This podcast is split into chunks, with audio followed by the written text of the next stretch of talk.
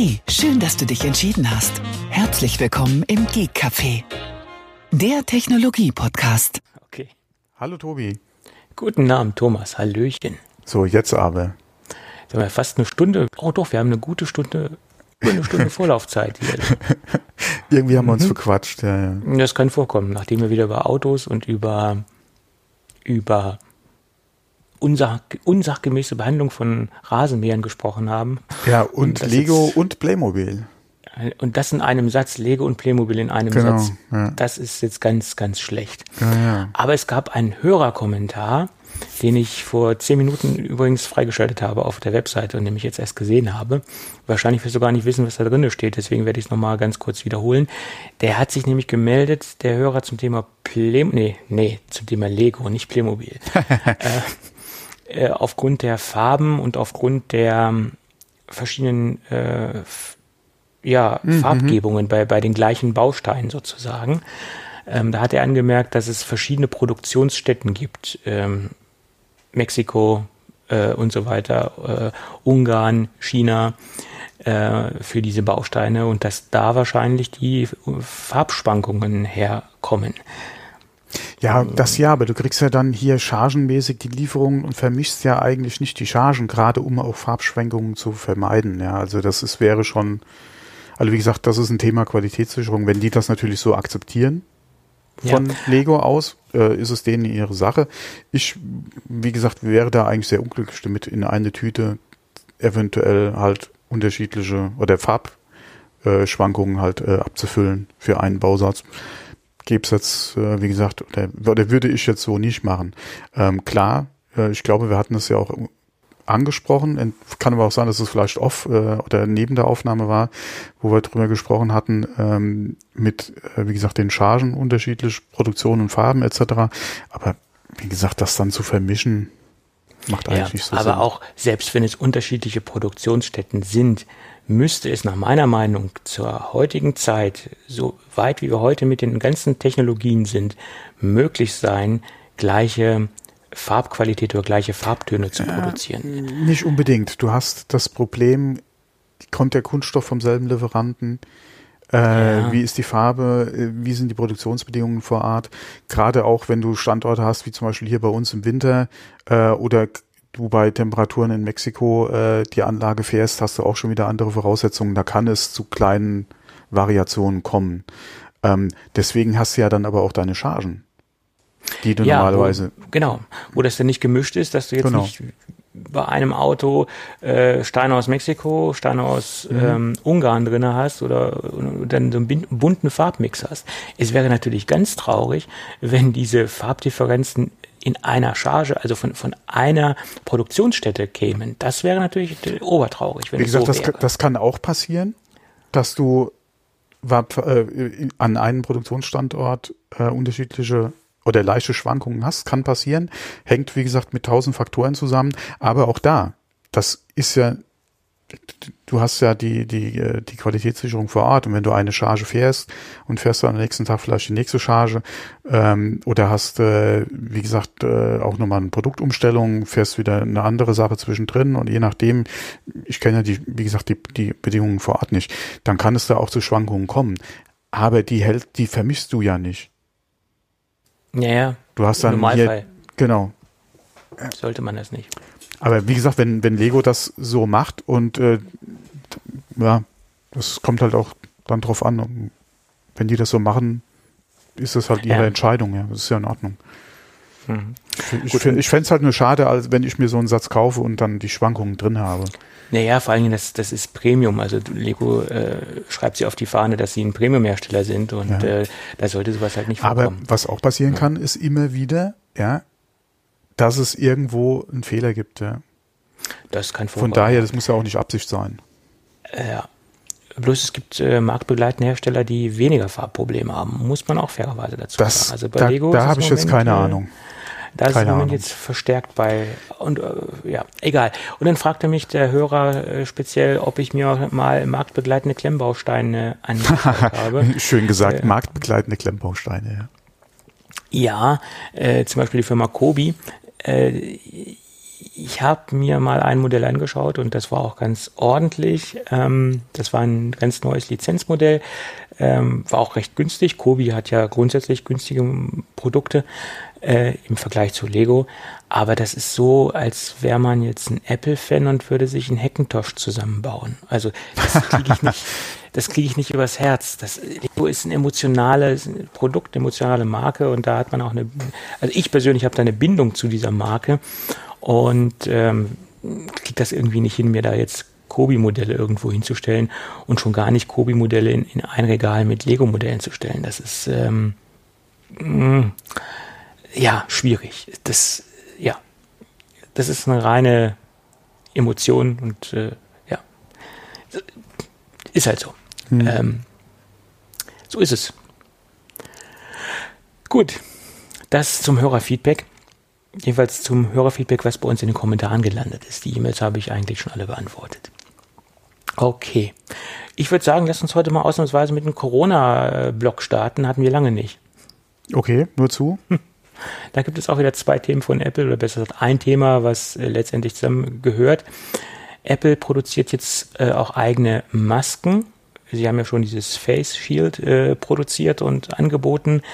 Ähm, und jetzt haben sie, sind sie in die Maskenproduktion eingestiegen. Ähm, allerdings derzeit nur für die eigenen Mitarbeiter ist eine Eigenentwicklung. Äh, ich sag mal so, das sind diese klassischen MNS-Masken, Mund-Nasenschutz. Ähm, diese Standardmaske hat äh, drei Schichten, ist waschbar, hat verstellbare Ohrbügel, ähm, also man kann es ein bisschen anpassen, äh, ist so eine Standardmaske. Also ich sehe da jetzt keine großen Unterschiede. Und des Weiteren gibt es von der Firma Clear Mask äh, eine Maske, die sie einsetzen und in größeren Stückzahlen eingekauft haben, äh, wo die Mitarbeiter in der direkten Kundenkommunikation stehen. Eine durchsichtige Maske und laut Angaben von Clear Mask ist es die erste FDA zugelassene Clear Mask. Und das ist eine durchsichtige Maske, die im Endeffekt ermöglicht, auch mit äh, ähm, äh, tauben äh, Kunden zu kommunizieren, äh, weil die darauf angewiesen sind, die Lippen lesen zu können und das funktioniert logischerweise nur mit einer transparenten Maske. Ja, das sind die Neuigkeiten zum Thema Maskenschutz bei Apple. Tja. Ja. Ja. ja. Also nichts, nichts Großartiges, sagen wir es mal so. Und dann geht es weiter mit dem Corona-Thema. Äh, der Chaos Computer Club hat bekannt gegeben, dass das Chaos, der Chaos Communication Congress äh, stattfinden wird, aber natürlich nicht in der gewohnten Form. Das wäre auch Wahnsinn. Ähm, der findet immer zwischen den Jahren statt. Ähm, ähm, in Leipzig äh, in der, auf dem Messegelände und bei der Anzahl von Leuten hätte man das logischerweise nicht abbilden können und äh, die Tendenz, dass es ein Super Spreading Event äh, werden hätte können, äh, wäre sehr hoch gewesen und somit haben sie gesagt, wir machen einen Hybrid-Kongress. Das bedeutet, äh, die Rahmenveranstaltungen, die, die großen Veranstaltungen werden alle digital stattfinden und es wird lokal kleine Veranstaltungen geben, die sich natürlich im Rahmen der derzeitigen äh, Verordnungen befinden. Und somit hat man, denke ich, da eine, eine Lösung gefunden, die zur aktuellen Zeit gut abzubilden ist. Man weiß natürlich nicht, wie es Weihnachten aussehen wird. Vielleicht kann es auch so sein, dass die lokalen Events kurzfristig abgesagt werden, wenn ähm, die Situation es die Situation es nicht zulässt, ähm, da überhaupt äh, Lokal-Events zu veranstalten, egal wie groß sie sind oder egal wie klein sie sind, kann natürlich sein, dass das dann auch äh, nochmal gestrichen wird. Es ist ja schön, dass sie an den lokalen Veranstaltungen festhalten wollen, aber das ist momentan noch so ein Fragezeichen. Vor ja, allem, weil, vor allem, weil wir ja auch nicht wissen, wie entwickelt sich das jetzt im Herbst, Winter noch.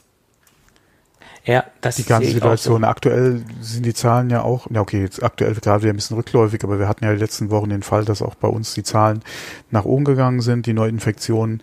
Von daher schwieriges Thema momentan. Und man hat es ja an der Gamescom gesehen, dass äh, die Veranstaltung online eigentlich äh, sehr gut oder ein Erfolg war, ja, äh, dass es sehr gut angenommen wurde und dass es auch überraschend gut funktioniert hat. sehen wir mal von dem einen oder anderen äh, mal ab, aber im Großen und Ganzen hat es, glaube ich, ganz gut funktioniert. Zumindest mal von dem, was ich äh, da verfolgt habe. Und auch bei anderen Veranstaltungen, die man jetzt gesehen hat, die rein äh, oder die ähm, ja doch rein online waren, äh, ist es, denke ich mal, oder muss man sowieso mal abwarten, wie sich das Ganze äh, jetzt auch nächstes Jahr noch entwickelt.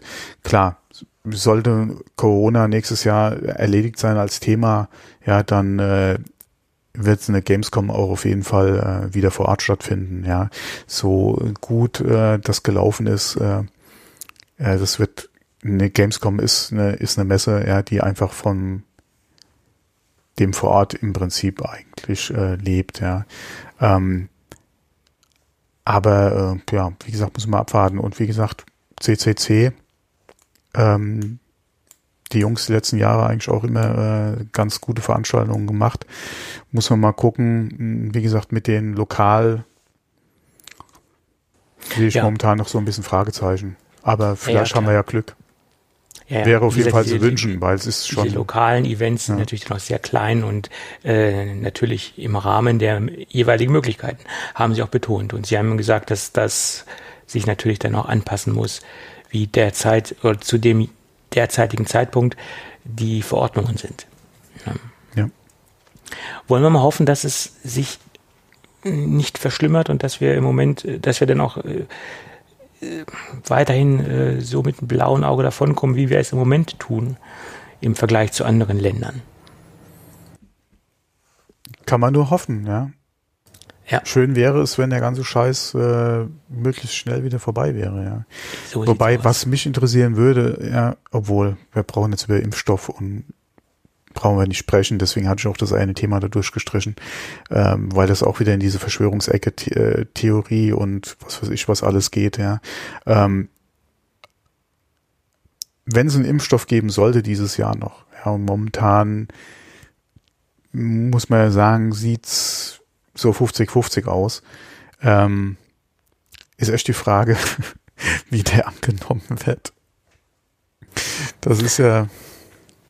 Ja, vor allen Dingen, wie es dann vernünftig funktioniert mit der Verteilung und. Äh, ja, das ist ein anderes ja. Thema. Ich meine aber auch mit der Akzeptanz, dass sich die Leute dann auch impfen lassen wollen. Ja, das ist halt gut. die große Frage. Das steht nochmal auf einem ganz ja, anderen Blatt. Das ist halt die große Frage. Oder inwieweit es halt dann mandatory dann einfach sein wird. Ja. Ähm, muss man mal abwarten. Ja.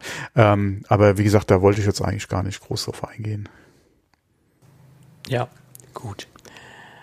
Okay. So, äh, noch ein bisschen Housekeeping von mir. Mhm. Und zwar, okay. wir hatten ja ein Thema, was uns die letzten Wochen immer mal verfolgt hat, und zwar Apple äh, versus Epic. Mhm. Ähm, jetzt gab es ja von Epic äh, wieder den Fall, dass sie ja äh, bei Gericht eingereicht haben, dass äh, ähm, Fortnite wieder in den Store soll. Ja, hatten da ja auch äh, das alles entsprechend begründet. Jetzt kam die letzten Tage gerade äh, ja eine Gegenklage von Apple äh, äh, wurde jetzt eingereicht ähm, vor bei Gericht, äh, wo es unter anderem darum geht, dass äh, sie auch Schadenersatz fordern von Epic. Also Apple fordert äh, von, äh, von Epic Schadenersatz und vom Gericht eine Bestätigung, dass ähm, die Maßnahmen, die sie getroffen haben, okay sind. Also Fortnite-Ausschluss, Terminieren des Developer-Accounts und was sie da auch be jetzt bestätigt haben wollen, ist vom Gericht, dass ähm, die Klausel im Vertrag rechtens ist, nachdem sie ähm, alle Epic äh, Entwickler-Accounts, also auch Unreal Engine, äh, die Verträge halt äh, kündigen können. Und dann quasi da auch äh, ja das, was eigentlich das Gericht ausgeschlossen hat und dass sie Epic die Tools für die Unreal äh, für die Entwicklung der Unreal Engine unter iOS und Mac weiterhin zur Verfügung stellen müssen, dass sie das, wie gesagt, vom Gericht bestätigt bekommen, dass sie das auch aufkündigen können. Und da kann man mal gespannt sein, ähm, wie das dann ausgeht. Äh, ich glaube, die Anhörung von Epic war zum 28. September angesetzt. Ich bin mal gespannt, ob es da dann auch äh, die Klage jetzt von Apple ein Thema sein wird, könnte ich mir auf jeden Fall vorstellen. Es ist ja noch ein bisschen Zeit dahin. Und ähm, die, äh, ja, mal gespannt, ähm, wie das äh, sich da die kommenden Wochen entwickelt. Ich habe in den Show Notes mal einen Link drin zu einem YouTube-Kanal. Und zwar ist es Hawklaw äh, oder Virtual Legality, äh, je nachdem von welcher Seite aus man da kommt. Der beschäftigt sich nicht nur mit dem Thema, hat aber zu dem Thema Apple und Epic äh, mittlerweile, glaube ich, 15 oder 16 Videos dazu. Der geht da auch relativ neutral dran und betrachtet das von beiden Seiten. Der hat auch schon ähm, Videos in Bezug auf Epic gemacht äh, und äh, was sie da gut gemacht haben von ihrer äh, von ihren Einreichungen her und auch von der Klageschrift, die sie eingereicht haben und auch jetzt in Bezug wieder auf Apple, ja, wie sie, wie gut sie da auch auf die einzelnen Argumente von Epic eingegangen sind und das mit eigenen Argumenten dann wieder äh, widerlegen. Ähm, macht er ganz gut. Ich habe den auch schon bei anderen Fällen äh, verfolgt äh, und mir da immer wieder mal ein Video angeguckt, wenn ich Zeit hatte. Äh, ich muss auch sagen, ich habe mir nicht die ganzen 15, 16 Videos zu dem Thema jetzt reingezogen, weil das ist schon, da kommt einiges an Material zusammen jetzt auf dem Channel.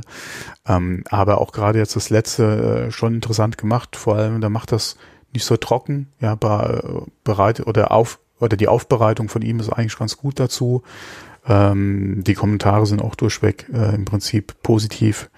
Ähm, dazu. Von daher, äh, Link ist in Shownotes drin, wer Interesse dran hat äh, und das auch mal von einem Anwalt äh, aufbereitet haben will, das Thema. Äh, nicht nur so von uns, äh, äh, wie, wie heißt es schön, äh,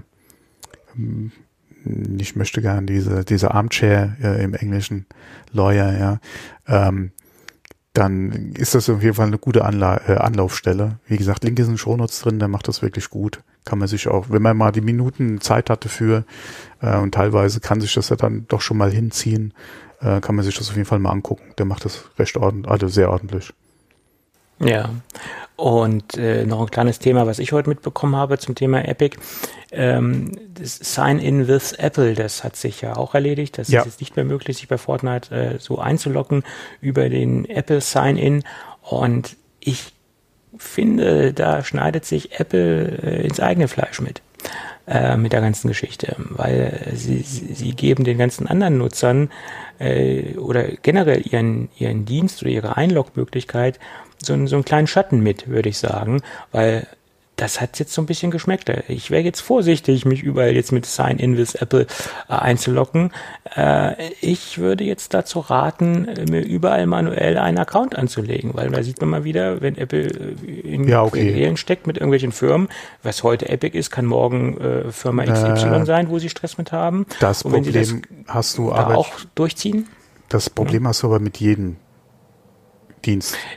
Und äh, ja. das Problem hast du auch schon gesehen bei Facebook. Ja, gerade wenn die was an in den letzten Wochen kam es immer vor, dass sie was an den APIs geändert haben äh, oder irgendwo eine falsche Serverkonfiguration hatten und schon konntest du dich mit deinem Facebook äh, Login auch nicht mehr irgendwo an äh, einloggen, ja, wo Facebook das, das angeboten hat.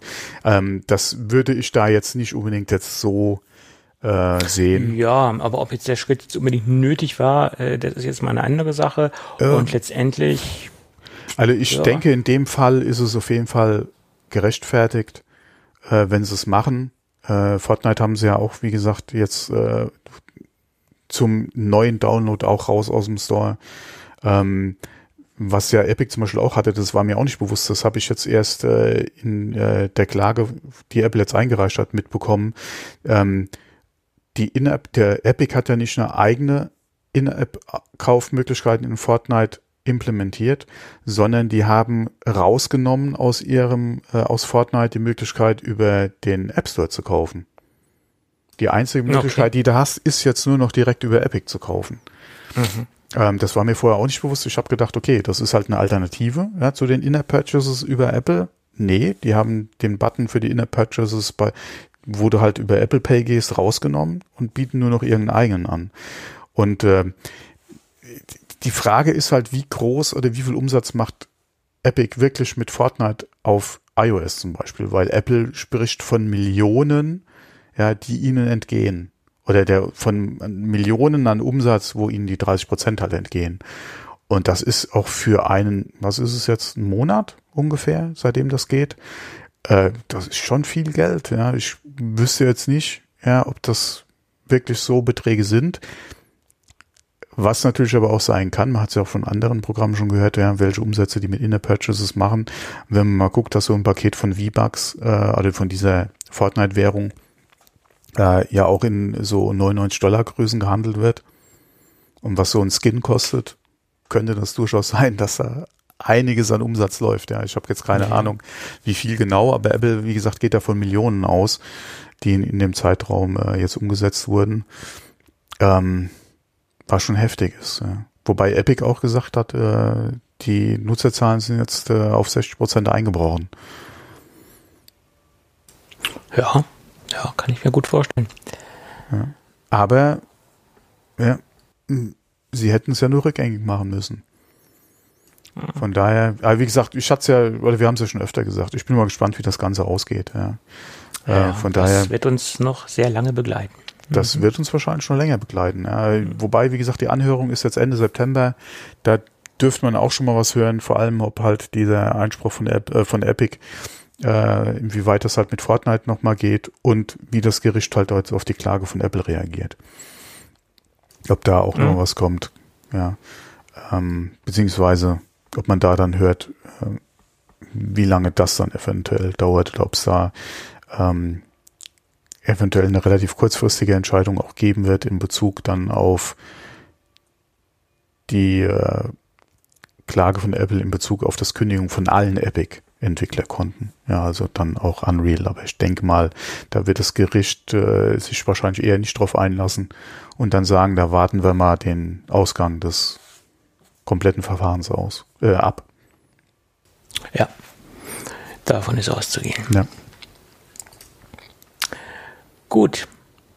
Ich würde sagen, dann lass uns doch zum äh, Elephant in the Room gehen, würde ich sagen. Das ist ein Thema, was schon, was über unsere ganze Sendung schwebt. Und ich denke, das wird auch ein Hauptthema werden. Äh, das kommende Apple-Event wurde bekannt gegeben. Und vielleicht sollten wir noch ein paar Tage vorher anfangen. John Prosser meinte ja, es wird ein Presse Event geben, also ein ganz normales Press Release, äh, eine Pressemitteilung geben, wo dann am 8 äh, das war glaube ich letzte Woche Dienstag, ich weiß es nicht, wo am 8. dann bekannt gegeben wird, dass ein paar Produkte rausfallen. Ähm, das war ja so die Prognose. Das hat er ja ganz selbstsicher rausgehauen, der Herr Prosser. Daraufhin hatte dann Mark Gurman geantwortet, nee, nee, das wird es nicht geben. Es wird ein, ein richtiges Event geben. Und Mark Gurman hatte recht. Mhm. Äh, über über ja. Marke und seine Erfolgsquote hatten wir ja schon mal gesprochen, ja. Ja, ja, ja. Und ja. dann äh, hat, äh, wie gesagt, ähm, der Kollege Görman recht gehabt und das war so ein kleines, so ein kleines Twitter-Gemetzel, konnte man ganz lustig beobachten.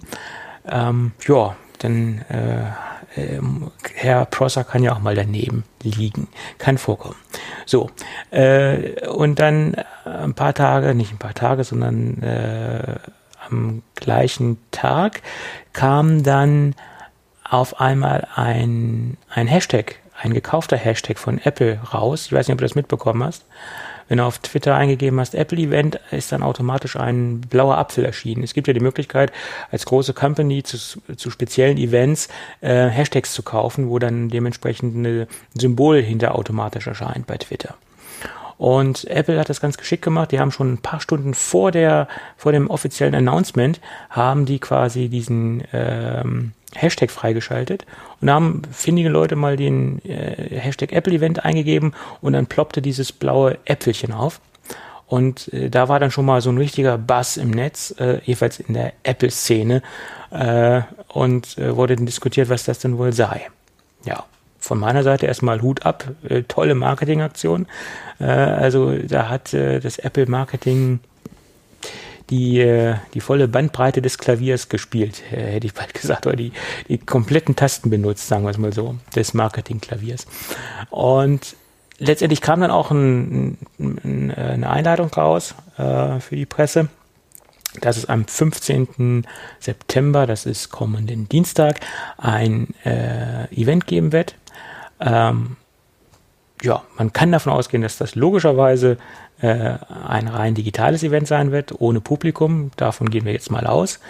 Und dass, ähm, ja, dass wir da vermutlich eine vorproduzi äh, vorproduzierte Keynote sehen werden. Ich gehe nicht davon aus, dass es irgendwie live gemacht wird. Vielleicht in, könnte man davon ausgehen, dass es äh, eine Live-Moderation gibt, vielleicht von Tim Cook und dass dann Einspieler eingespielt werden. Das könnte ich mir höchstens vorstellen, aber ich glaube eher, dass sie das genauso machen wie bei der WWDC, mhm. dass komplett ja. alles vorproduziert ist und dass die einfach nur auf den Play-Button drücken und das Ding raushauen äh, und ähm, äh, das Ding halt abspielen lassen, weil es macht letztendlich keinen Sinn, wenn du kein Live-Publikum hast, was vor Ort ist, äh, da irgendwelche äh, Live-Geschichten zu machen. Wozu? Äh, so hat Apple die komplette Kontrolle, kann ein sauber geputztes äh, Video raushauen und äh, kann ähm, dementsprechend äh, hat im Endeffekt die Vorkontrolle über das, was produziert worden ist. Bei einer Live-Geschichte kann das eine oder andere doch mal schiefgehen. Und das äh, ist im Endeffekt äh, zur Ankündigung zu sagen und man, man spekuliert jetzt, ob man ein iPhone sehen, sehen wird oder nicht. Ähm, und ich sage mal so, wir werden keine iPhones sehen. Das ist meine Prognose. Ähm, viele haben bis zuletzt gesagt, ja, das gibt auf jeden Fall ein iPhone. Hm, hm äh, das, das ist jetzt die Zeit für das iPhone. Nein, es ist nicht die Zeit für das iPhone. In, in, unter normalen Bedingungen wäre es die Zeit für das iPhone gewesen. Aber es gab ja viele Hinweise darauf, dass es Verzögerungen gibt. Ähm, das äh, gab ja sogar eine offizielle Bekanntgabe von Apple, dass äh, sich um einige Wochen verspätet. Und ich gehe mal äh, nicht davon aus, dass wir auf diesem Event irgendwas zum Thema iPhone sehen werden. Apple hat so viele Produkte im Moment in der Pipeline, die rausgehauen werden müssen, auch so viele kleinteilige Produkte, dass sie nach meiner Meinung auf diesem Event erstmal diese ganzen Kleinteile in Anführungsstrichen abarbeiten. Es wird mit der Apple Watch anfangen.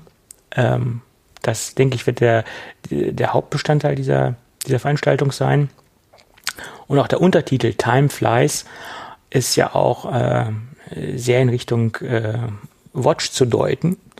Und ich kann mir auch gut vorstellen, dass ein zweiter großer Faktor das ganze Thema AR sein wird, weil wenn man sich das Logo über die Webseite auf dem Smartphone anschaut, ist es animiert. Ich weiß nicht, ob du das mitbekommen hast. Mm, das ja. Einladungslogo animiert sich dann und das, das lässt sich dann auch nochmal in Richtung AR interpretieren. Und äh, deswegen gehe ich da mal von aus, dass wir auf dem Event keine iPhones sehen werden. Und äh, das kann man auch noch untermauern. Es gab aus, dem Jap aus der japanischen Wirtschaftsagentur äh, Nikkei ein Statement äh, aus der Lieferkette, was sie aufgegriffen haben, dass die Massenproduktion der iPhone 12 Produkte oder iPhone 12 Gerät noch gar nicht läuft, dass die Massenproduktion erst am 15. Äh, Mitte September erst anlaufen soll. Das ist dann logischerweise der 15. Und äh, wenn jetzt erst die Massenproduktion anläuft, äh, ist es unmöglich, dass dann, äh, wenn sie am 15. das vorstellen würden, die Dinger äh, zeitnah überhaupt rauszuhauen. Also von daher gehe ich nicht davon aus, dass da iPhones vorgestellt werden. Also ich gehe auch nicht davon aus, dass jetzt ja. iPhones vorgestellt werden. Aber so abwegig wäre es auch nicht, wenn sie sagen würden, äh, die kommen dann in vier Wochen erst. Ähm, oder in sechs, je nachdem, man hat ja auch schon gehört, dass äh, nicht alle Geräte zur gleichen Zeit verfügbar sein sollen. Könnte man machen, aber wenn du doch eh aktuell keine Leute vor Ort haben musst, die jetzt auch noch Flüge und eventuell in Hotels mehr buchen müssen, dann kannst du so Veranstaltungen doch auch, wie sie es jetzt auch gemacht haben, relativ kurzfristig dazu einladen oder bekannt geben, dass dann eine, äh, äh, halt wie gesagt so ein Event ist. Ja, es muss keiner anreisen. Ja, jeder lockt sich zu Hause ein guckt sich das an und Ende. Ja, da kannst so du auch gerne nochmal entweder Ende September oder Anfang Oktober nochmal ein Event machen. Äh, Im Moment ist ja sehr äh, im Umlauf des, der 6. Oktober für das iPhone-Event. Mhm. Das ist jetzt der das spekulative Datum.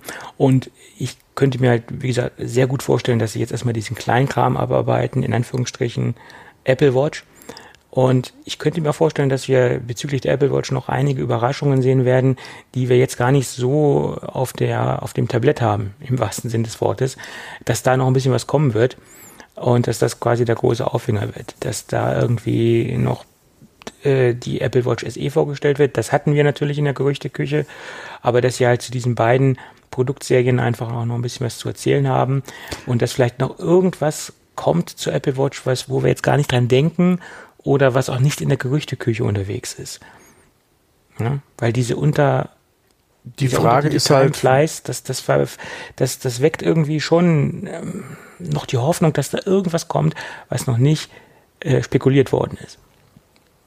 Na okay, was wurde nicht spekuliert, was in der Uhr aktuell Einzug halten könnte? Naja, außer, du, im, außer im bei der letzten Generation, bei der letzten Generation war es ja jetzt auch der Fall, dass das Always-On-Display absolut keiner auf dem Tablett hatte. Äh, das war eine Überraschung ähm, bei der Uhr. Außer, außer es würde hier so ein, eine Woche lang äh, Akkulaufzeit kommen, was wirklich eine Überraschung wäre. Ja. Kann ich mir schlecht was vorstellen.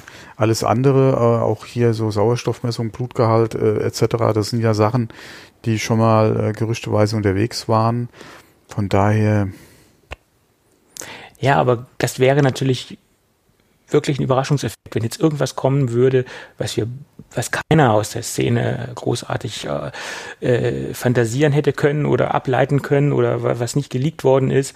Äh, das wäre natürlich jetzt noch der, der Kracher, wenn da irgendwas kommen äh, würde letztendlich. Aber vielleicht sind unsere Erwartungen auch diesbezüglich zu hoch. Vielleicht wird das noch eine ganz stinknormale, in Anführungsstrichen, äh, Apple Watch, die sich halt weiterentwickelt mit ein paar mehr Sensoren. Ähm, die üblichen Geschichten, neuer Prozessor und das war's. Und es wird vielleicht noch die Apple Watch äh, SE angekündigt äh, als zweite Produktreihe und das war's letztendlich. Und wir sehen dann halt noch ein iPad der vierten, iPad Air der vierten Generation. Das ist ja auch heiß spekuliert und das wird ja auch heiß erwartet. Da geht man im Moment davon aus, dass das Ding, das soll 10,8 Zoll haben und soll die gleichen Ausmaße und die gleiche äh, den gleichen Footprint vom iPad Pro der 11. Mhm. Generation haben. Und da habe ich jetzt gerade überlegt, könnte es dann auch sein, dass das zusätzlich äh, Magic Key Keyboard kompatibel sein wird? Mhm. Also habe ich auch schon gelesen als Gerücht, ja. Okay, ist mir jetzt gerade, äh, das Gerücht habe ich jetzt nicht gelesen, das ist mir jetzt gerade durch den Kopf gegangen, weil dann hätte man natürlich auch noch eine, eine zusätzliche Käuferschicht für, mhm. für das ähm, iPad Air der vierten Generation. Und ich, ich weiß jetzt natürlich auch nicht, äh, wie nah sie dann mit den Spezifikationen an das iPad Pro dran gehen werden.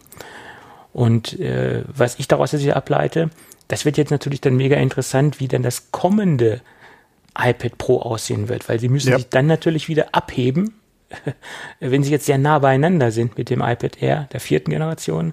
Und sie müssen das Pro natürlich dann wieder ein bisschen mehr befeuern, dass man auch wieder einen größeren Abstand hat. Ja, ja da bin so ich jetzt sehr gespannt. Ja. Und dann gibt's ja noch die äh, Gerüchtelage, dass AirTags äh, kommen sollen. Und ähm, die könnte ich mir auch gut vorstellen, dass, dass die jetzt noch vorgestellt werden auf dem Event, zumal da jetzt auch ein paar Beipackzettel aus, aufgetaucht sind zu den AirTags. Aber das Thema Beipackzettel äh, ist ja auch mhm. so ein mhm. Thema mit, mit Geschmack. Hatten wir ja bei AirPower auch. Genau. Und es ging, ging in die Hose.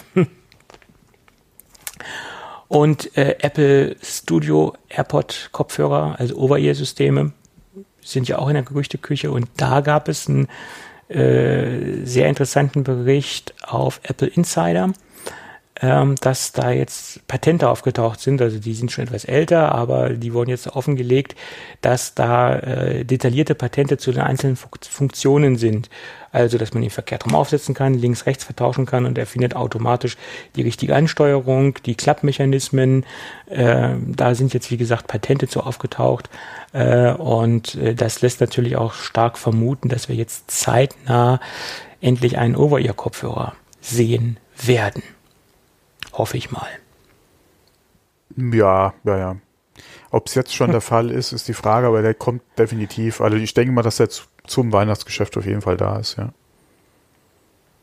Davon ist jetzt, ist jetzt hoffentlich auszugehen. Ne? Ja. Ähm, weil irgendwie, ne? äh, die Gerüchte haben sich ja eine Zeit lang überschlagen und dann war es wieder relativ ruhig und das äh, lässt natürlich darauf hoffen, dass das Ding jetzt endlich kommt. Hm. Bin ich auch sehr gespannt drauf, ehrlich gesagt. Und vor allem, was es kosten wird. Mein Tipp ist. Das wird nicht günstig. Mein Tipp ist 349 oder 399 Euro. Das ist meine Prognose. Diese beiden Zahlen. Ja, kommt, auf, kommt halt drauf an, was er, was er oder kann. wie er sich auch positioniert. Ja. Halt, was er von Funktionen hat, wo er sich dann mhm. deutlich abhebt. Hm. Ja, oder auch gerade wie er sich oder welche von den Funktionen her, äh, wie er sich halt auch zur, zum Wettbewerb positioniert und dann kann man sich ja eh schon abdenken. Oder äh, da wird sich ja dann eh abzeichnen, wie er auch oder welcher Preis zu erwarten sein wird, ja. Ja, ja. Also ich denke nicht, dass sie das dort so handhaben wie bei den Displays, wo der wirklich ein oder das Display preislich sehr gut positioniert ist im Vergleich zu, zu den Wettbewerbern. Ähm, ich denke nicht, dass es bei den Kopfhörern da so ähnlich sein wird.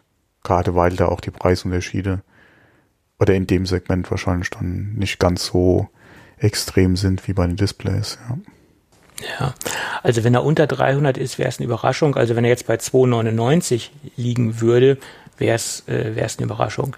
Das wäre so für mich äh, der Preis, wo ich stärker überlegen würde, ihn mir vielleicht zu kaufen. Alles, was über 300 ist, äh, würde ich jetzt erstmal ausblenden. also meine Überraschung aktuell war eigentlich Microsoft und mit der neuen Xbox Series S. Also zumindest mal die US-Preise. Ja, und auch das 2,99, ne? 2,99, vor allem 25 Dollar äh, wenn du es finanzierst, inklusive Game Pass Ultimate und EA Play. Ja, Oder ja aber ist alles also, oh, oh, nur die digitale Version, ne? da gibt's nichts mit Scheibchen ne? bei der. Nee, das nicht. Äh, ist auch einiges kleiner als die Series X. Okay, leistungstechnisch natürlich auch nicht äh, jetzt äh, wie die Series X, aber äh, immerhin auch noch so, wo du sagst, für das Geld, da macht Microsoft äh, sehr viel richtig ich denke mal, das wird auch eine, eine Sache sein, die sich gut verkauft. Das ist halt die Frage, wie sind die Stückzahlen? Vorbestellungen sollen ja demnächst kommen und dann äh, Verfügbarkeit November 10, ja.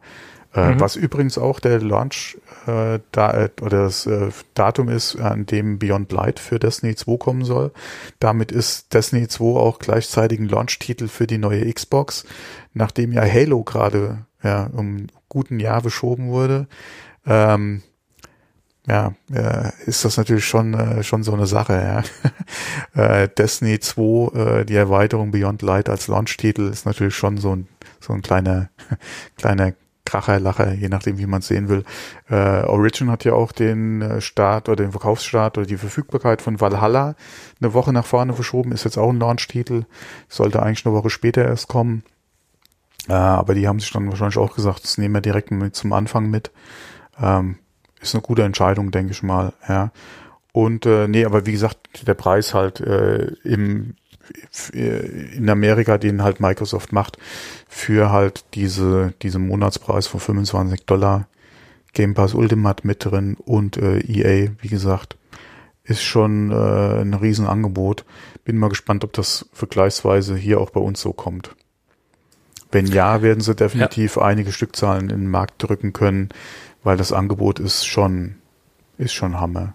Wenn man, vor allem wenn man mal denkt, Microsoft First Party Titel äh, sind ja direkt äh, bei Launch im Game Pass mit drin. Also, das ist äh, schon ein Ding. Und gerade auch Destiny, wenn man äh, Interesse hatte und bis jetzt äh, vielleicht nicht äh, äh aufgesprungen ist auf den Zug, ähm, Destiny mit äh, Forsaken, Shadowkeep und jetzt Beyond Light wird im Game Pass verfügbar sein.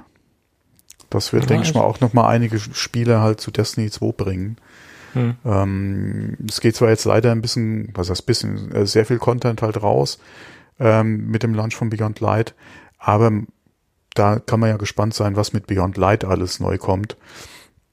Beziehungsweise dann in den einzelnen Seasons, die halt jetzt äh, dann mit Beyond Light oder nach Beyond Light kommen, was da an Content alles noch kommt. Ähm, bin ich sehr gespannt drauf. Ähm, ich hatten, glaube ich, in der Vergangenheit schon drüber gesprochen. Ich bin ja exklusiv jetzt oder fast exklusiver wieder zurück zu Destiny 2 nach meinem Ausflug mit äh, COD Modern Warfare und ähm, ja, so einem ein oder anderen Team oder äh, sag mal, eben hatten wir es noch von, äh, von Ubisoft. Ähm, das, ich hab's, ich, selbst habe ich noch getwittert. Wie heißt es dann nochmal? Äh, nicht Gangs of New York. Äh, ja, das war aber was anderes. Ich, ich hab's, wie, wie gesagt, ich hab dir den ersten Teil, The Division. ich habe ja den ersten Teil wirklich geliebt, ja, und da auch ordentlich Stunden reingesteckt, aber ich bin mit der Division 2 nie warm geworden. Wirklich nie. Ja, und ich hatte da auch, weil mich äh, irgendwie kam wir drauf und habe ich bei Twitter auch gesagt, hier mit wie viele Stunden ich da reingesteckt habe in Division 1 im Vergleich auch gerade zu Division 2 oder auch gerade Destiny, ja, äh, das sind was hatte ich geschrieben? Über 800 Stunden in Destiny. Äh, und äh, es waren, glaube ich, 160 oder irgendwas so Stunden in, in The Division 2. Ja, fast genauso viel habe ich in Anthem. Und habe Anthem schon seit Monaten nicht mehr angerührt. Ja. Wobei, da bin ich ja auf 2.0 gespannt, aber da muss man auch mal gucken, wann das kommt. Und ob das den Hype dann auch wirklich äh, rechtfertigt, ja, ob man da, ob, ob sie das Ruder noch rumreißen können. Ich kann mir es nicht so vorstellen, dass mit Anthem das Ruder noch mal so rumreißen, aber ich würde es ihnen wünschen, weil das Grundgerüst war ja doch schon sehr vielversprechend, ja. Aber, naja. Technische Probleme und das Endgame war einfach, naja. Egal. Mir hat's gefallen, aber trotzdem, ja. Ähm, auf jeden Fall, äh, wie gesagt, Microsoft hat sehr viel richtig gemacht vor allem auch die Preise, ja. 2,99 Dollar für die Series S und 4,99, das muss ich mir mal vorstellen, 4,99 ja, für die Series X. Ja, das ist auch äh, Kampfpreis, klar. Hammer, Hammer, ja. Ja.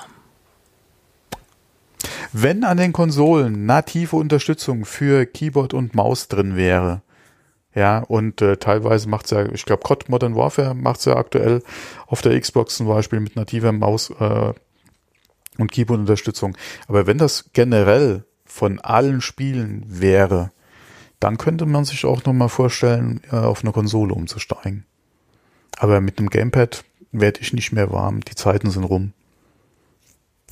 Die Zeiten sind rum. Ja. Gut. Aber lass uns noch mal kurz auf die Apple Keynote zurückkommen. Ah, ich habe gedacht, da wären, wir da, wären wir durch mit. Nee, nicht so ganz. Da habe ich noch ein paar persönliche Statements ah, okay. zu geben. Nur so, okay, so okay, ein paar okay. Gedanken dazu. Ja. Weil ja viele halt gesagt haben, wir werden ein iPhone sehen. Äh, sage ich nochmal, meine persönliche Meinung äh, ist ja nicht mehr lange hin, dann werden wir wirklich, werden wir sehen, Ja. ob ich recht habe. Kein iPhone, nein. Wir werden sehen, Apple Watch, iPad Air, vierte Generation, das ist höchstwahrscheinlich. Und was wir an diesen kleinen Teilen in Anführungsstrichen sehen werden, was noch in der Diskussion ist, AirTags, AirPower, Apple Studio, Over-Ear-Kopfhörer, das weiß man wirklich nicht, was sie da noch aufdröseln. Sie haben im Moment so viel, was in der Pipeline ist, dass man das, äh, dass sie äh, in Anführungsstrichen so ein Luxusproblem haben, wa- was, was hauen wir jetzt raus oder was hauen wir jetzt nicht raus, liegt natürlich auch daran, was derzeit in der Massenproduktion ist und was derzeit äh, überhaupt äh, produziert werden kann und aufliegt. Ähm, und dazu gab es auch mal noch mal eine Information, sind wir wieder noch bei meinem iPhone, aus der Supply Chain, mh, was die äh, Produktionsreihenfolge angeht oder die Auslieferungsreihenfolge angeht. Da sieht es nämlich so aus, dass es bei den großen Pro-Modellen im Moment Probleme bei äh, den äh, SLP-Boards geht, ähm, auch bekannt unter PCB äh, Main, Mainboards, also die Hauptplatinen des Gerätes. Da sieht es so aus, dass es Lieferschwierigkeiten bei den Top-Modellen gibt und deswegen geht man im Moment davon aus, dass die Veröffentlichungsreihenfolge so aussehen wird, dass erst die beiden kleineren Modelle kommen werden, also die Nicht-Pro-Modelle und dass man dann die größeren äh, Modelle äh, am zum späteren Zeitpunkt sehen wird. Also sprich, im November ist im Moment spekuliert. Und deswegen aus diesen ganzen gemischten äh, Informationen, die wir jetzt haben, mit Supply Chain Problemen, mit Massenproduktionsstart erst Mitte September, gehe ich davon aus, dass äh, definitiv auf dem kommenden Event am 15. kein iPhone vorgestellt wird. Alles andere wäre eine Überraschung. Und dann gab es ja die Spekulation, dass dieses Logo ja blau ist und dass es, dass wir Navy Blue oder Mitternachtsblau gibt es ja auch zwei Farbprägungen, die ist äh, Midnight Blue oder Navy Blue. Da diskutieren ja auch die äh, die Leaker untereinander, welche Namensgebung es haben wird. Ähm, dass äh, dieses Blau von diesem Logo ja hindeutet, dass blaue iPhones kommen werden. Wer sagt denn, dass es unbedingt äh, nur blaue iPhones geben wird? Vielleicht gibt es auch eine, blaue Apple Watch. Könnte ja genauso gut sein. Also, und man muss dieser Farbe blau wahrscheinlich nicht so viel äh, Aufmerksamkeit schenken. Ich glaube nicht, dass es unbedingt äh, ein Zeichen ist, dass es jetzt direkt was mit Produkten zu tun haben muss. Kann reiner Zufall sein, diese Farbgebung. Obwohl meistens ist bei Apple kein Zufall. Meistens hat es alles ein, eine Bedeutung und hat auch einen Bezug zum Event meistens, was, was diese Logogestaltung betrifft. Sieht man ja auch mit dieser Animation, die man da abspulen konnte, äh, war ja auch ein kleines, in Anführungsstrichen, ein kleines Easter Egg, was man da hatte. So, und deswegen nochmal meine Prognose für die kommenden Events. Das war das für das 15. Und dann werden wir am, am 6., wahrscheinlich am 6. Oktober, die iPhones sehen, präsentationstechnisch. Und später, irgendwann im November, werden wir dann eine Präsentation sehen, äh, Silicon Max die, oder die ersten Silicon Max. Also, dass wir dieses Jahr noch drei Präsentationen haben, drei Keynotes und dann war's das. Das ist so meine grobe Voraussage dafür. Ja. Klingt gut, ja.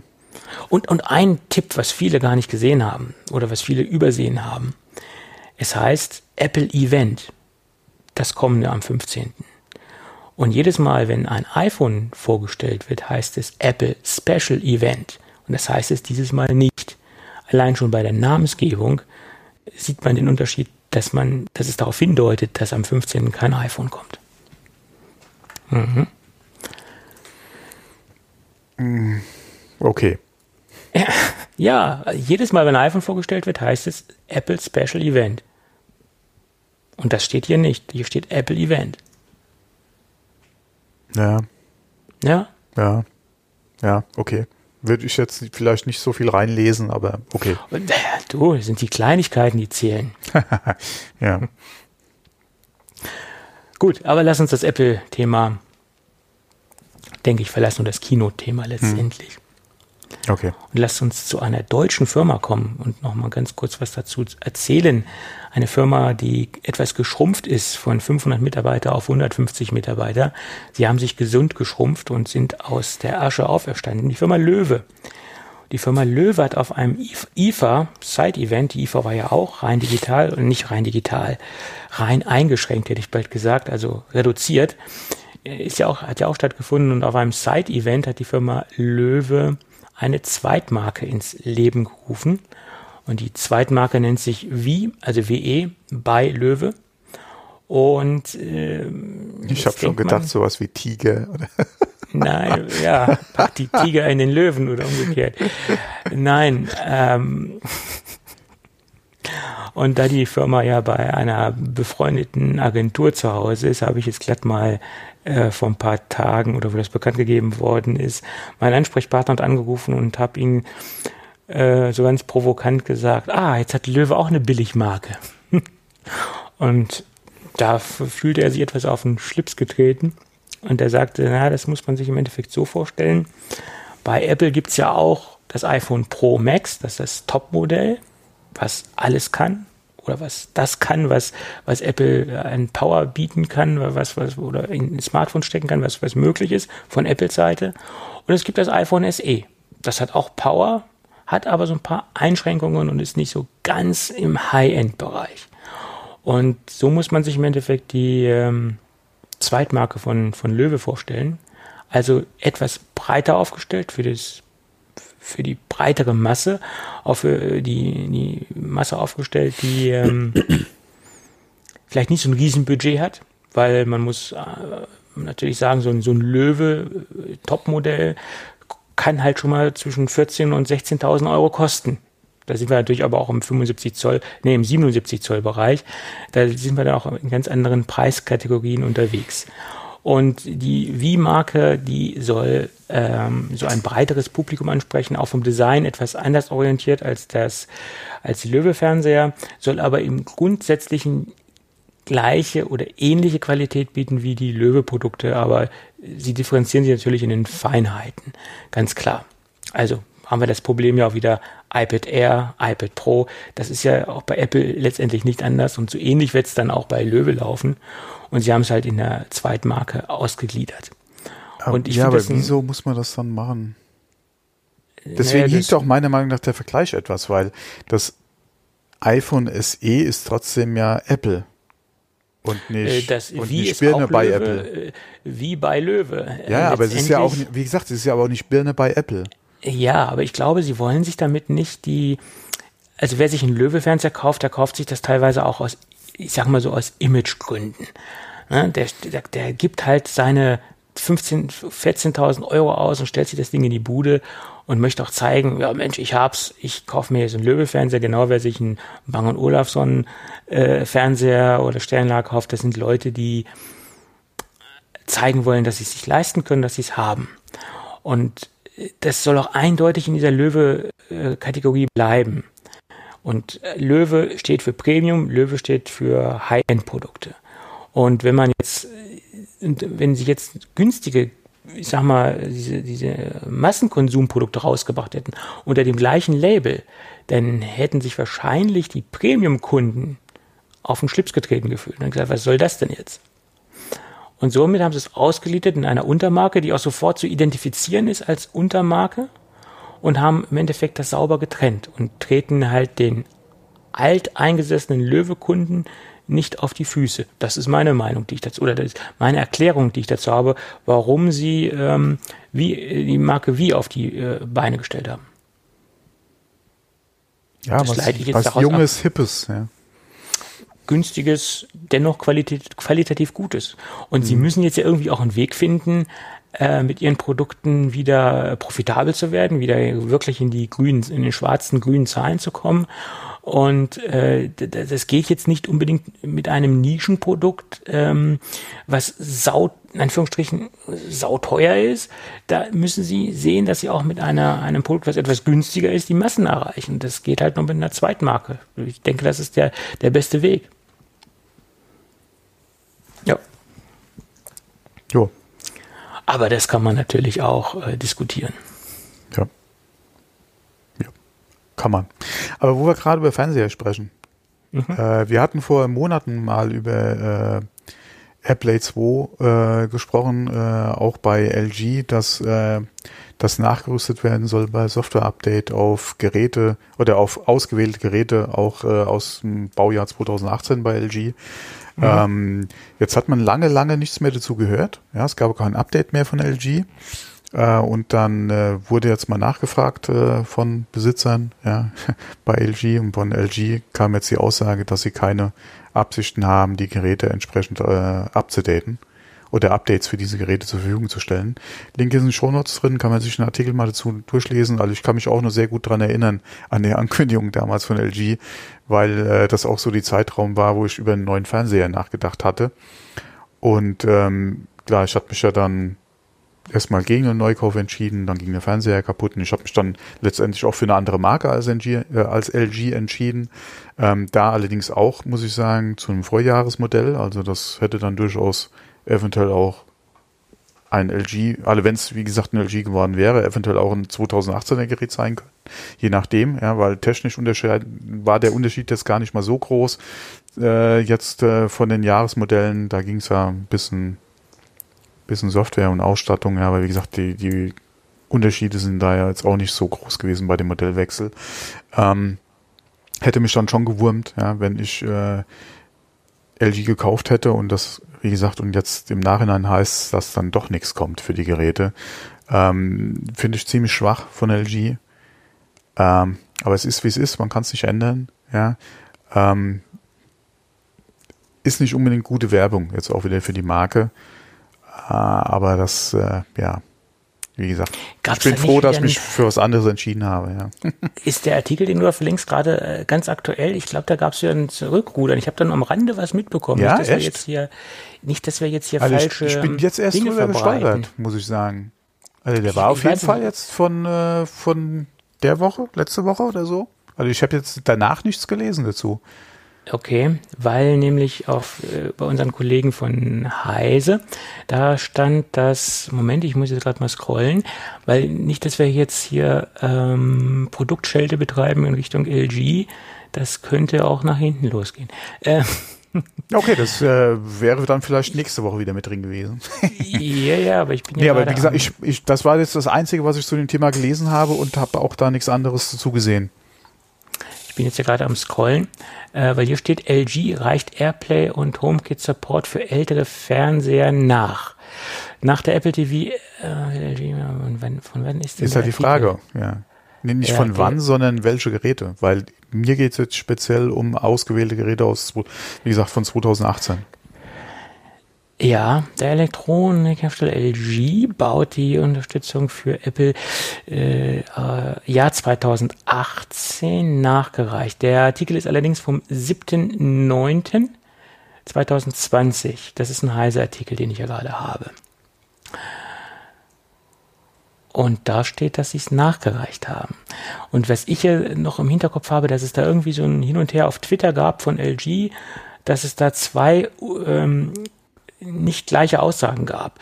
Und dass das jetzt nicht ganz richtig. Äh, Dann hau den äh, Link zu dem Heise auch mal am besten in die Shownotes rein.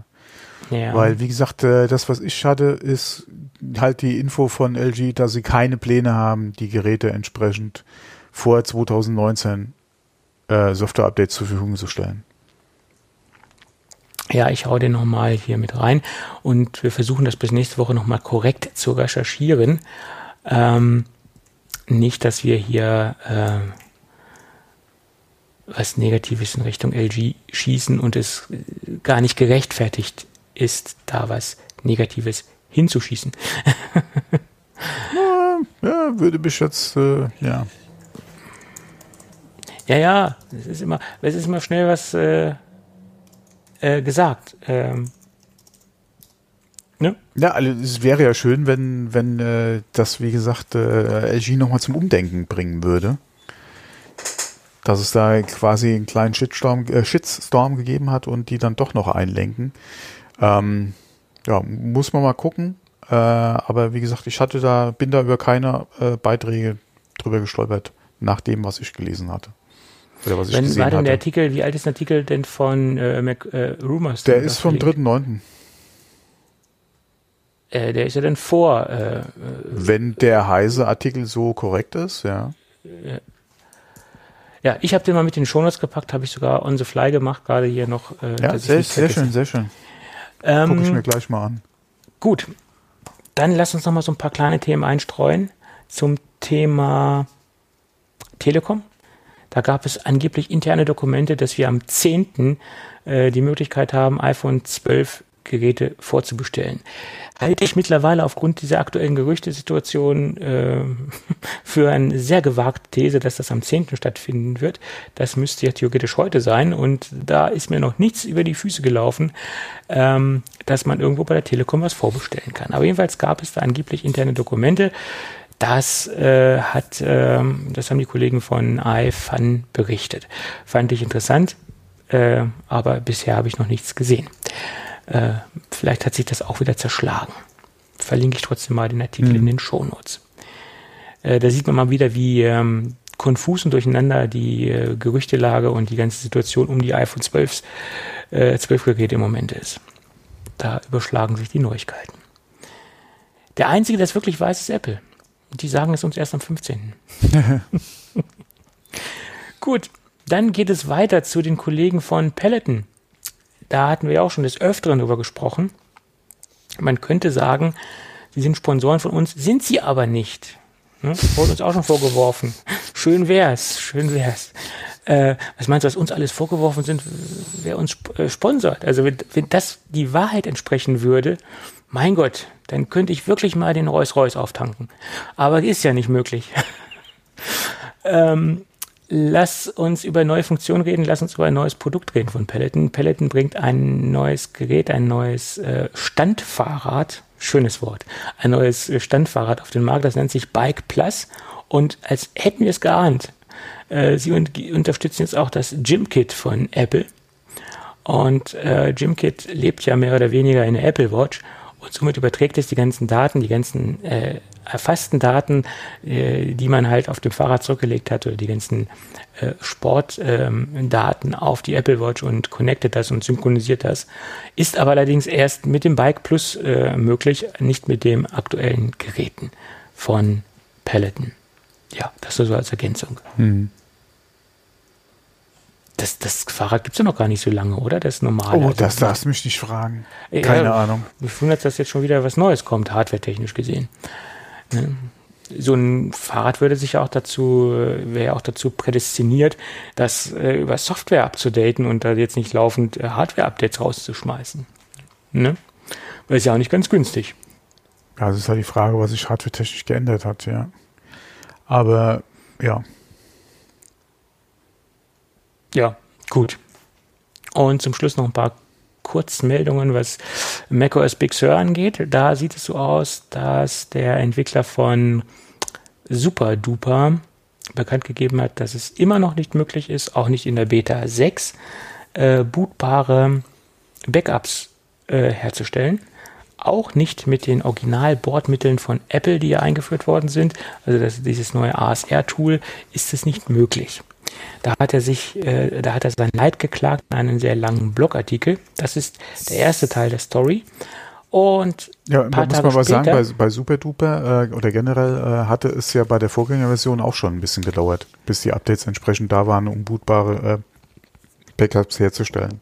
mhm, Ich genau. weiß nicht, inwieweit das jetzt noch komplizierter geworden ist jetzt mit Big Sur, aber es sind jetzt keine alten oder keine, keine neuen Probleme. Ja, ja, genau. Und es gibt ja immer so zwei, so zwei äh, Lager, sage ich jetzt mal. Der eine der mag Super Duper, der eine mag Carbon Copy Cloner. Genau. Ähm, ich bin ja eher auf der Carbon Copy Cloner äh, Seite, muss ich zugeben. ja, weil ich ich das bin Produkt äh, Super Duper, ja. ja, weil ich das Produkt in der in, in, in vielen Details für ein bisschen ausgereifter und ausgeklügelter halte. Aber so, so im Groben machen sie das Gleiche und letztendlich besser mit super duper ein Backup als gar kein Backup.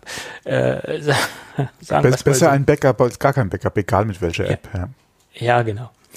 Aber ein paar Tage später kam dann von Kabi Klopp, äh, Ka Kabi, Ka Ga Gabi von der Gabi. Gabi. Ja, Indeed Gabi. und Ingrid, ja, genau. Ja, ach du lieber Gott, Indeed. Ja, und ähm, ich wollte gerade sagen, Gabi Klopper Kloner. ja, ich glaube, wir haben unseren Sendungstitel.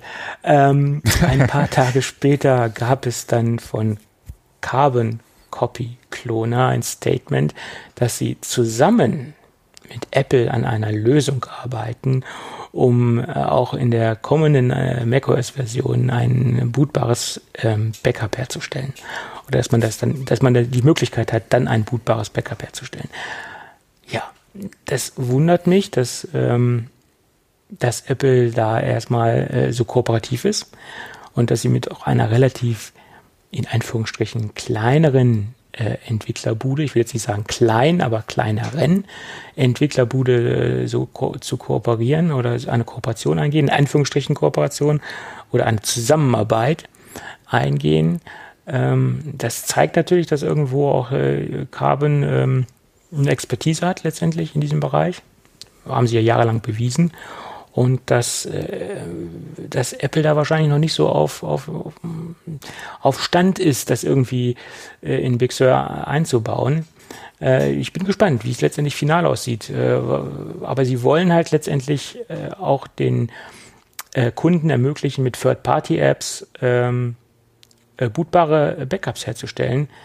Es wäre ja auch schon mal gut, wenn es mit, mit Hausmitteln funktionieren würde, was ja im Moment Stand Beta 6 auch noch nicht funktioniert. Und ich halte äh, bootbare Backups für einen, einen essentiellen Bestandteil einer ausgeklügelten Backup-Strategie und finde das persönlich als äh, Befürworter von mehreren Backup-Varianten als halte das als wichtiges Element. Hm, ja.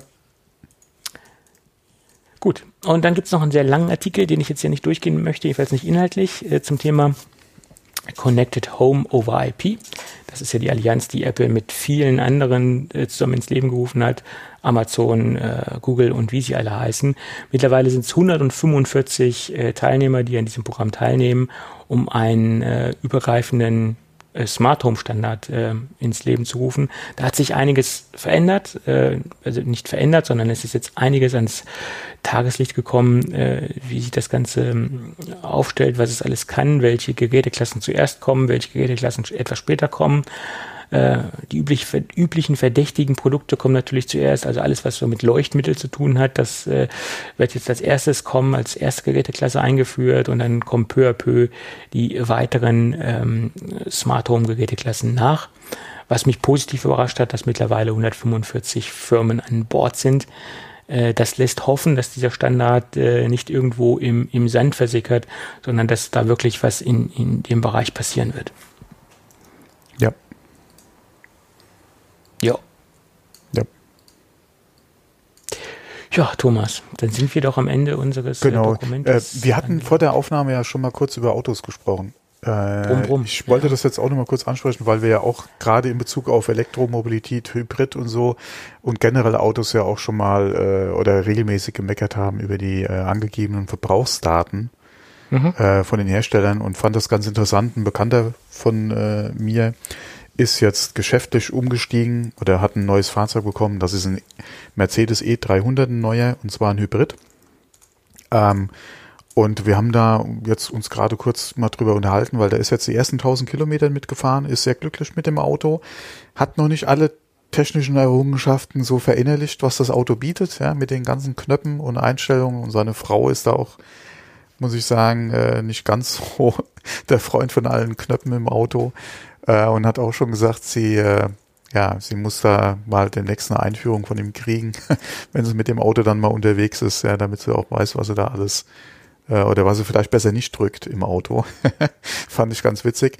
Nee, aber äh, dann nochmal zurück äh, auf die 1000 Kilometer und er hat gemeint, ja, von, von der ähm, von dem Kilometermix, den er fährt und auch mit der Möglichkeit, die er hat, am Arbeitsplatz nochmal die Batterie zu laden, ähm, ist er bei den ersten 1000 Kilometern auf 750 Kilometer reine Elektro äh, äh, oder rein elektrisch, hat er jetzt 750 Kilometer zurückgelegt und äh, kam da irgendwie vom Verbrauch äh, jetzt auf 1,8 Liter. Ähm, ich glaube, angegeben ist er ein bisschen niedriger jetzt von, von Mercedes, aber das ist ja immer so ein bisschen die Diskrepanz zwischen Realwert und, ähm, äh, und Verbrauchswert, wobei man sagen muss, ich denke, er liegt da sehr gut, ja, weil er einfach die Möglichkeit hat, ähm, nochmal halt in der Firma halt entsprechend elektrisch nachzutanken um es mal so zu sagen. Ansonsten würde er, denke ich mal, auch nicht auf die Werte kommen. Äh, weil er hat schon ein paar Kilometer zur Arbeitsstätte, wie gesagt, tankt da nochmal elektrisch nach und kann dann meistens rein elektrisch auch nochmal äh, nach Hause fahren und dann klar, dann kommt es natürlich auf Verbrauchswerte, die sich sehen lassen können. Ähm, aber ja, muss ich auch sagen, hätte ich jetzt nicht unbedingt gedacht, ja, aber wie, wie eben schon erwähnt, ich denke mal, das liegt wirklich daran, dass er einfach auftoppen kann, ja, am Arbeitsplatz. Und die Möglichkeit hat man natürlich auch nicht unbedingt, ja. Oder hat nicht jeder. Und wenn du dann äh, natürlich, sagen wir mal, nur mit elektrisch hinkommst und musst dann Benzin wieder zurückfahren, sehen die Werte auch wieder ganz anders aus.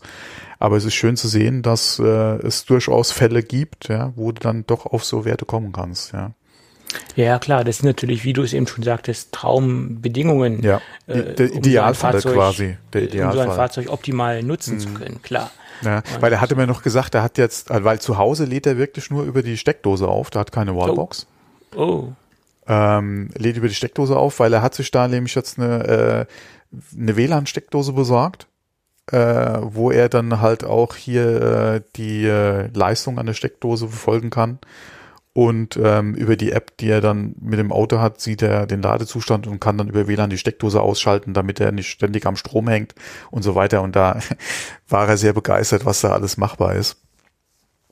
Und äh, das fand ich dann schon, äh, äh, ich fand es toll, wie begeistert er jetzt da war, was er zu Hause da äh, und dann auch, wie gesagt, per WLAN und alles da machen kann mit dem Auto. Und das, wenn er ja, keine Ahnung, äh, das Auto zu Hause stehen hat und kann dann vom Arbeitsplatz aus, könnte er dann theoretisch hier alles über das WLAN und, und ich so, ja, schön. ja, willkommen im Jahr 2020. Ne? Genau. ja. Ist er denn auch schon angekommen? Ja, ist er. Ja, so ist das. Aber wir hatten es dann nämlich auch noch äh, mit diesen Quickstart Guides, ja, die es jetzt auch für die Autos gibt, ja, wo ich gesagt habe, ja, hier mit dem neuen von meiner Frau und da war ja auch nochmal so ein Quickstart Guide dabei, drei Seiten, hier so ein Faltblatt. dann hat er mir das von seinem Mercedes gezeigt und ich so, oh, und das nennt sich Quickstart Guide. Minibuch, ja, keine Ahnung, wie viel, 100 Gefühle Seiten, ja, okay, sind nicht ganz so viele wahrscheinlich, ähm, aber war dann doch schon ein bisschen mehr als bei unserem neuen, ja. Ja, aber ich, ich merke auch immer wieder, dass viele Fahrzeuge, äh, die jetzt auf den Markt kommen, für gewisse Altersgruppen völlig Oh, holla, ja. Die da völlig mit überfordert sind. Das, das habe ich schon vor, vor zig Jahren, in Anführungsstrichen zig Jahren, ich weiß gar nicht, wann das ganz genau war, aber vor ein paar Jahren hat sich mein, mein Onkel, der damals, wie alt war er damals?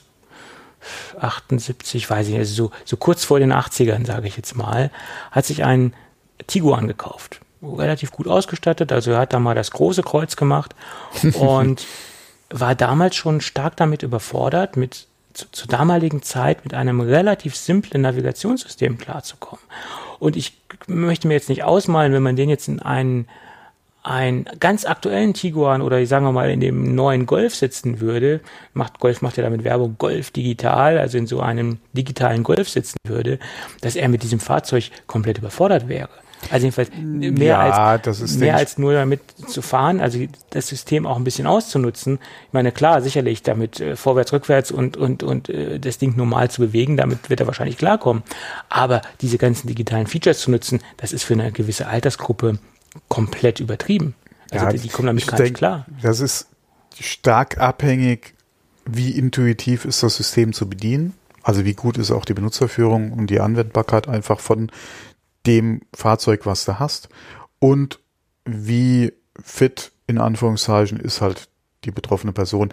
Wenn man mal guckt, wie viele Leute äh, in der Altersgruppe äh, mit einem Handscanner durch äh, durch einen, äh, durch einen Supermarkt laufen oder mit ihrem Smartphone an der Kasse bezahlen, das ist halt wirklich abhängig auch davon, ja, wie die einzelne Person sich mit dem Thema beschäftigt, ja. Und wie ist halt auch der Zustand der Person in dem Alter? Nicht jeder 78-Jährige ist gleich fit wie ein anderer. Das ist, ja, ja, wie das, gesagt, das stark abhängig von der Person. Und wie gesagt, wie intuitiv zu bedienen ist ja. dann einfach auch das System im Auto. Und da gibt es natürlich Unterschiede wie Tag und Nacht. Ja, ja, ja das, ja, da hast du recht. Ja. Und wie viel Technik ist dann auch hinter wie viel Schaltern oder wie viel Bildschirm versteckt? Äh, das ist ja auch ein Unterschied, ob du äh, zum Beispiel einen Tesla hast, wo alles im Prinzip nur noch übers Display geht. Also in Anführungszeichen alles. Ja, ein bisschen hast du ja noch über dein Multifunktionslenkrad, was du machen kannst. Oder aber hast du äh, dann noch ein Auto, wo du dann auch noch einzelne Schalter hast für, keine Ahnung, Klimaanlage, äh, Radio-Lautsteigeregler. Das ist ja dann teilweise auch so ein Ding, ja. Äh, da gibt's ja auch einige Hersteller, die dann sogar so Funktionen dann nur noch übers Display bedienbar machen. Und da selbst ich sage dann, es muss nicht alles im Display versteckt sein. Irgendwo. Also Hardware-Tasten machen durchaus Sinn, ja. Hardware-Tasten machen durchaus Sinn, wenn du zum Beispiel einen absolut schnellen, sicheren Zugriff auf die Taste brauchst äh, und nicht durch irgendwie ein Navigationssystem. Ja, vor äh, allem mit, mit, mit 130 auf der Autobahn äh, hast du dann nur dein ja. Touchscreen. Das macht nicht unbedingt Sinn.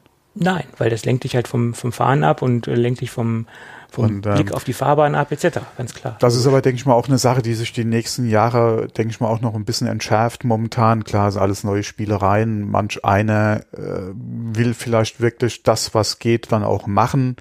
Und ich denke mal, spätestens in der nächsten Version äh, hat sich das auch wieder erledigt, weil es macht nicht Sinn, alles einfach aufs Display zu bringen.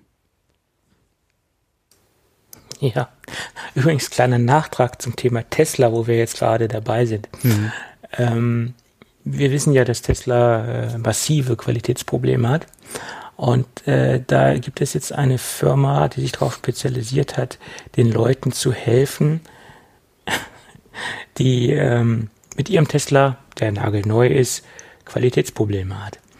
Und das sieht nicht da, das geht jetzt nicht in die Richtung, dass sie sich mit Tesla auseinandersetzen. Nein, Sie bieten an, das Fahrzeug professionell instand zu setzen. Bedeutet, ähm, im schlimmsten Fall kann das, wenn man sich dafür entscheidet, diesen kostenpflichtigen Dienst in Anspruch zu nehmen, kann es teilweise so weit ufern, dass es eine komplette Neulackierung benötigt. Und äh, das, das muss man sich mal überlegen. Es gibt Kunden, die das sogar machen und die quasi, es ist eine Firma in, in, ähm, in Berlin, die das macht, ähm, die das anbietet. Ich muss mal den Artikel raussuchen. Es gibt Kunden, die kaufen sich ein neues Modell S und nehmen es in Kauf, diese massiven äh, Mängel in, äh, hinzunehmen und sind dann bereit, nochmal bei einer, einer anderen Firma bis zu 20.000 Euro auszugeben, um ihr Fahrzeug ähm, in Anführungsstrichen mängelfrei zu bekommen. Sieht dann teilweise so aus, dass die, die Sitze neu bezogen werden, dass man eine neue Kofferraumverkleidung bekommt, dass man eine neue Seitenverkleidung der Türen bekommt, solche Dinge, die alle halt mangelhaft sind.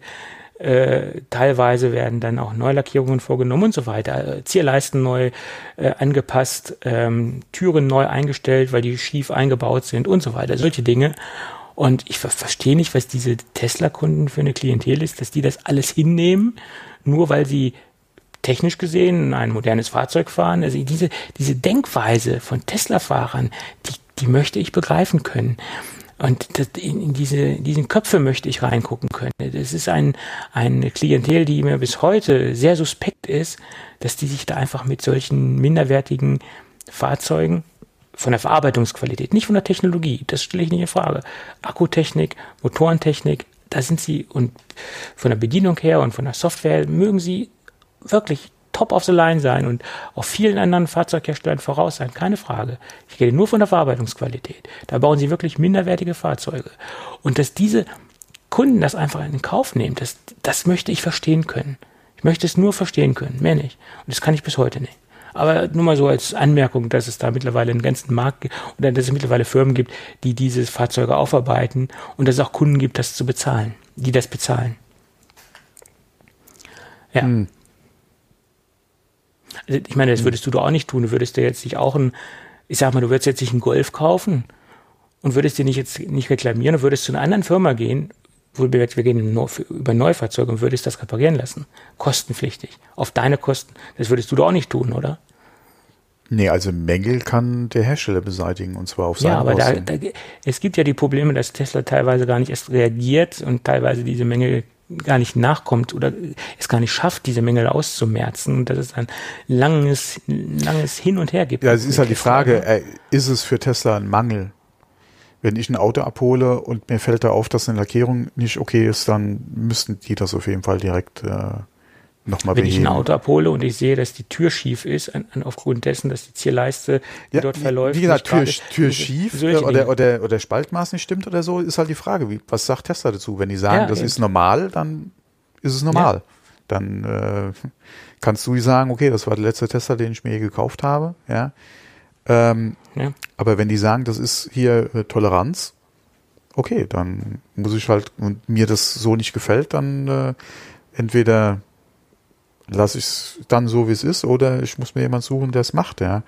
Ähm, wie gesagt, eine Lackierung ist nochmal ein anderes Thema. Wenn die scheiße ist, dann sehe ich da auf jeden Fall Tesla dann auch in der Pflicht, ja.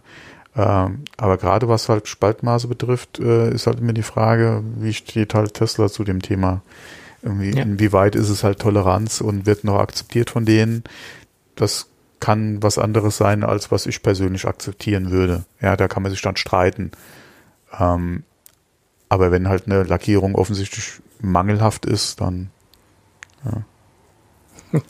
Ja, es gibt ja auch ein, mittlerweile eine Firma, die sich auf Tesla Tuning spezialisiert hat, nicht was was Antrieb und Motoren angeht, sondern was das Design angeht mhm. und Optik und so. Ich glaube, das ist die Firma Aden, die auch ähm, Jaguar Tuning macht. Und da habe ich nur so ein, so ein Statement noch im Kopf.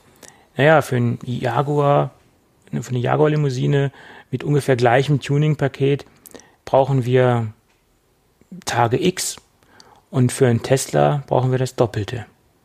Ja, und warum? Ja, weil wir erstmal die ganzen Mängel versuchen auszu, auszumerzen, weil es bringt ja nichts, dass wenn man jetzt äh, über, was hat er gesagt, wenn man über einen Haufen Hundekot ähm, äh, Blattgold legt, ist der Hundekot immer noch unterm Blattgold. Und das war so sein Beispiel. Man muss erstmal die Ursachen ausmerzen, um dann die Veredelung drüber zu legen. Also, ja, ich meine, die Tuner, die jetzt so lange im Geschäft sind, die haben ja auch Erfahrung, der sagt das ja nicht aus, aus dumm die oder gibt ja nicht dieses Statement aus dumm die ab. Ne? Hm. Aber hat er recht. Ja. Naja, gut. Aber äh, apropos Blattgold, kannst du dich noch an Frank Ribery und seinen Steg mit Blattgold erinnern? Ja, kann ich, ja, ja. Ja, ja, äh, von demselben äh, Betreiber der Restaurantkette äh, wird's, oder der plant jetzt, äh, das seinen ersten Kaffeeshop zu eröffnen. Und äh, da hat man schon gesehen, eine Kaffeetasse, äh, die mit Blattgold belegt war, ja. Ja, Alle aber das Thema Blattgold ist ja ein Thema, was es ja schon so lange ist. Es gibt ja dieses Danziger Goldwasser, äh, dieser, dieser ja, Schnaps auch, dieser Likör, ja. wo ja schon seit zig Jahrzehnten, seit ja immer dieses Blattgold auch in diesem Schnaps ist, hat sich auch keiner drüber aufgeregt. Und ähm, ja, mein Gott, ja. Ja. Ja, und dies, ja, egal. Ja. Genau. Dann lass uns lieber die Sendung beenden. Genau, das Wort zum Sonntag, ja. Das Wort zum Sonntag, das kommt auch noch her. Gardinenpredigt, genau. Gut, in diesem Sinne würde ich sagen, wenn alles gut geht, hören wir uns irgendwann nächste Woche wieder, wenn genau. uns die Termine beide passen. Jawohl. Also, bis, bis dann. dann. Jo, tschüss. Ciao.